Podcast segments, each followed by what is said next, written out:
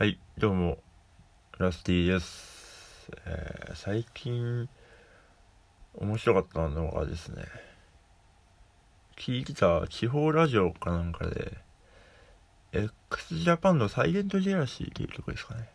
知ってますかねなんか、すごいイントロが長いんですよ。なんかピアノから始まって、で、ドラム入って、なんかずっとこうギターを弾いて、で、それが一通り終わってから曲が入るっていう曲なんですけど、多分、尺を間違ったのかなんか、あの、歌に入ら、入らないで、そのまま、はい、お送りしたのは x ジャパンでサイレントジェラシでしたみたいな感じでもう終わってたのが面白かったですね。多分、長、思ったより長かったんでしょうね。うん。だからあれ聞いた人は、インストバンドだと思う。まあでも x ジャパンだからね、大丈夫かな。はい。では、始めていこうと思います。ダスティのお正月ラジオ。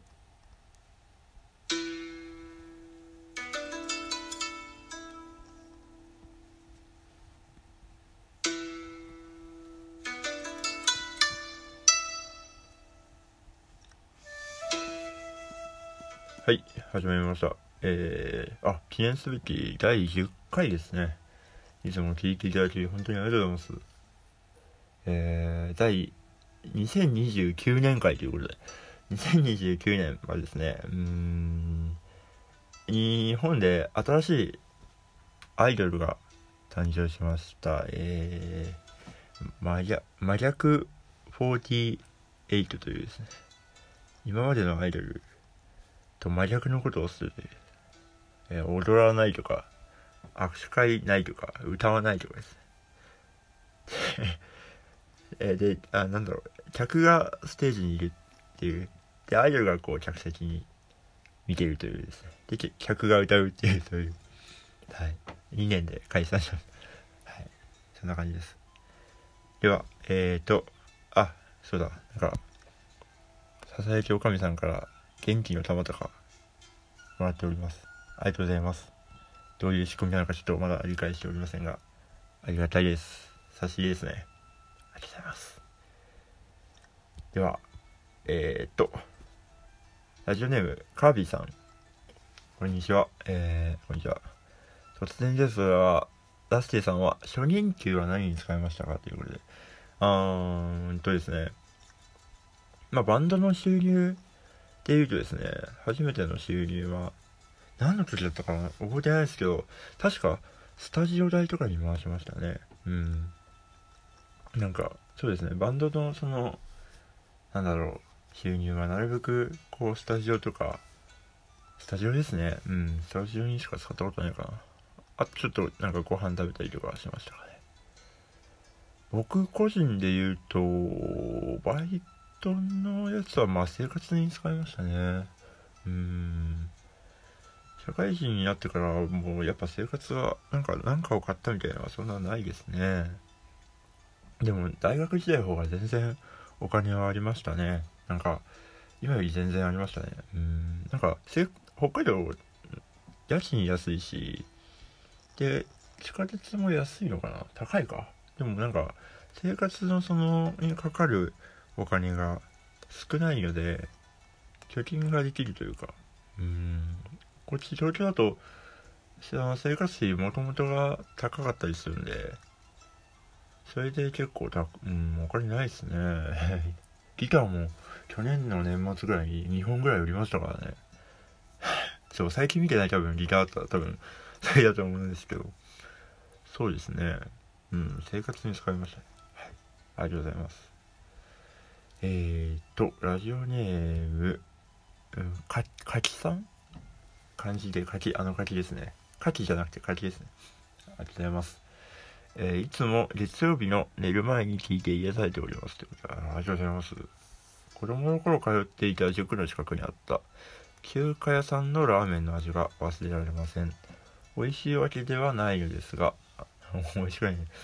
なぜか今でも食べたい、またまた食べたいなと思っています。えーラスティさんは思い出の味はありますか？ということで。ああ、思い出の味、味なんですかね。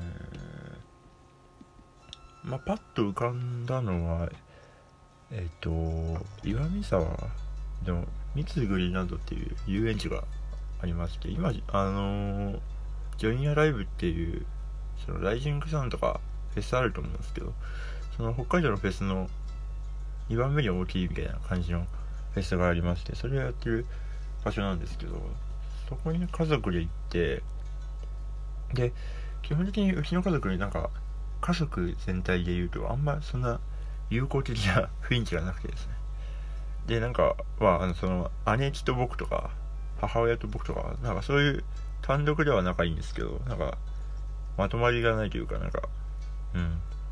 そういう殺伐とした感じので車で帰っててで適当に寄ったらラーメン屋さんがすごい美味しかった気がしますね。うん。そうなんですよ。なんかでもおばあちゃんがやっててで400円とかなんですよね。めちゃくちゃ安くて。それでおばあちゃんがなんか手打ちっていうのがすごい記憶にあって。あれ？手打ちだったらそばか？多分ラーメンだった気がするんでなんか出汁がすごい美味しかった気がします。うんでもやって今もあんのかな？ちょっとわかんないですけどね。でもそのそのお店を思い出そうとしてもその家からその米沢の間まで多分90キロぐらいあるんで なかなかこう特定がね難しいというか。うん。あと幼稚園から高校ぐらいまで住んでた家があるんですけどでそこの隣の隣に家に住んでた浅井君というやつがいましてそいつの家がくれたカスピ海ヨーグルトの味が未だにあれはなんか違うんですよね。なんか牛乳パックに入れて作るみたいなのが方法があって。いやあれ食べたいなと何回か東京してからも思って。でスーパーでそのカスピ海ヨーグルト的なものを買ってみるんですけど。なんか味が違うんですよね。あれ何入ってんのかな。なんかいちごっぽい感じのジャムとか入ってんのかな。うーん。そうあれは結構今でも食べたいなと。美味しかったんですよね。ちょうどいい感じ。なんかフルーツっぽい味だったんですよね。うん。あとなんだろう。あそのその家の前で永遠に草刈りしてる謎のおじさんがいるんですけどその草刈り機みたいなの使って。そのおじさんがこうくれたスイカがクソまずくて吐きましたね。うん。吐いて遊んでましたね友達と。その浅井君と多分吐いて遊んでましたね。腐ってたのかな？なんかあんだけこうなんていうの？味がしないスイカ？もうスイカじゃないですねあれは。もうなんか空気みたいな。うん。空気ですね。空気をくれました。はい。そんな感じですね。もうあっという間ですがエンディングに 行きたいと思います。えーっとですねお知らせ関係がちょいちょいありましてなんだっけあトリビュートアルバムまだ出演者を募集しております。はい。3月いっぱいはね募集しようかなと思っております。今のところ30組ぐらい来ていただいておりましてで送ってくれたもうもはや送ってくれた人たちが4組ぐらいいます。いやすげえ。あのいいですよ本当に。めちゃくちゃ良くて。なんか僕の曲じゃないなって思いましたね。なんか一周そのなんていうか入り口が違うんですよ。もうその人が作ったものっていう感じで聞いちゃって。でパッとしてあこれ私の曲だってなるみたいな。なんかそれぐらいおのおのすごい楽しい感じになってますね。あれはちょっとライブで聴きたいなと個人的に思っているので。うん。ちょっとイベントやりたいですね。でも30組いますからね。なんか30組がどれぐらいすごいすごいかというか多いかというと普段のライブだと例えば18時ぐらいに始まるとすると4組5組ぐらいなんですよ。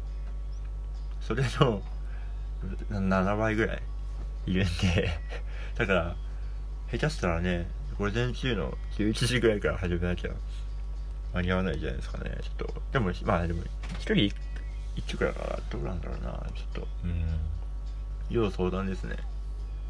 なんかやってほしいっていうそのライブハウスさんはありがたいことにいらっしゃいますのでちょっと詰めていけたらなと思いますでえーとライブはですね3月今日もこの後ライブですねはい20時15分からシャブル島で、えー、下北沢近松でライブですで2日後の3月24日も、えー、僕の弾き語りがあります。えーと、20時5分からですね、下北沢ライブホリックというところで。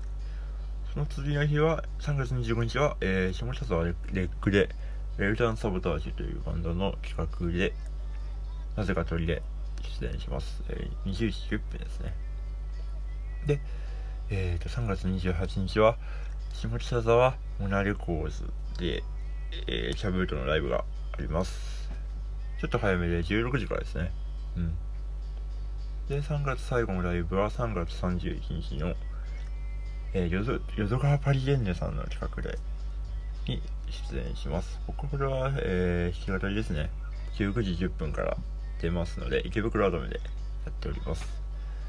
3月あと残り僕は、えー、5本ですかね。はい。頑張っていきますので、なんかあの、でも配信とかもあるので、かいろんな形で楽しんでいただけたらなと思います。はい。ラジオも10回を迎えいい感じですね。わかんないですけど。またそれではまた金曜日にお会いしましょう。ラスティでした。バイバイ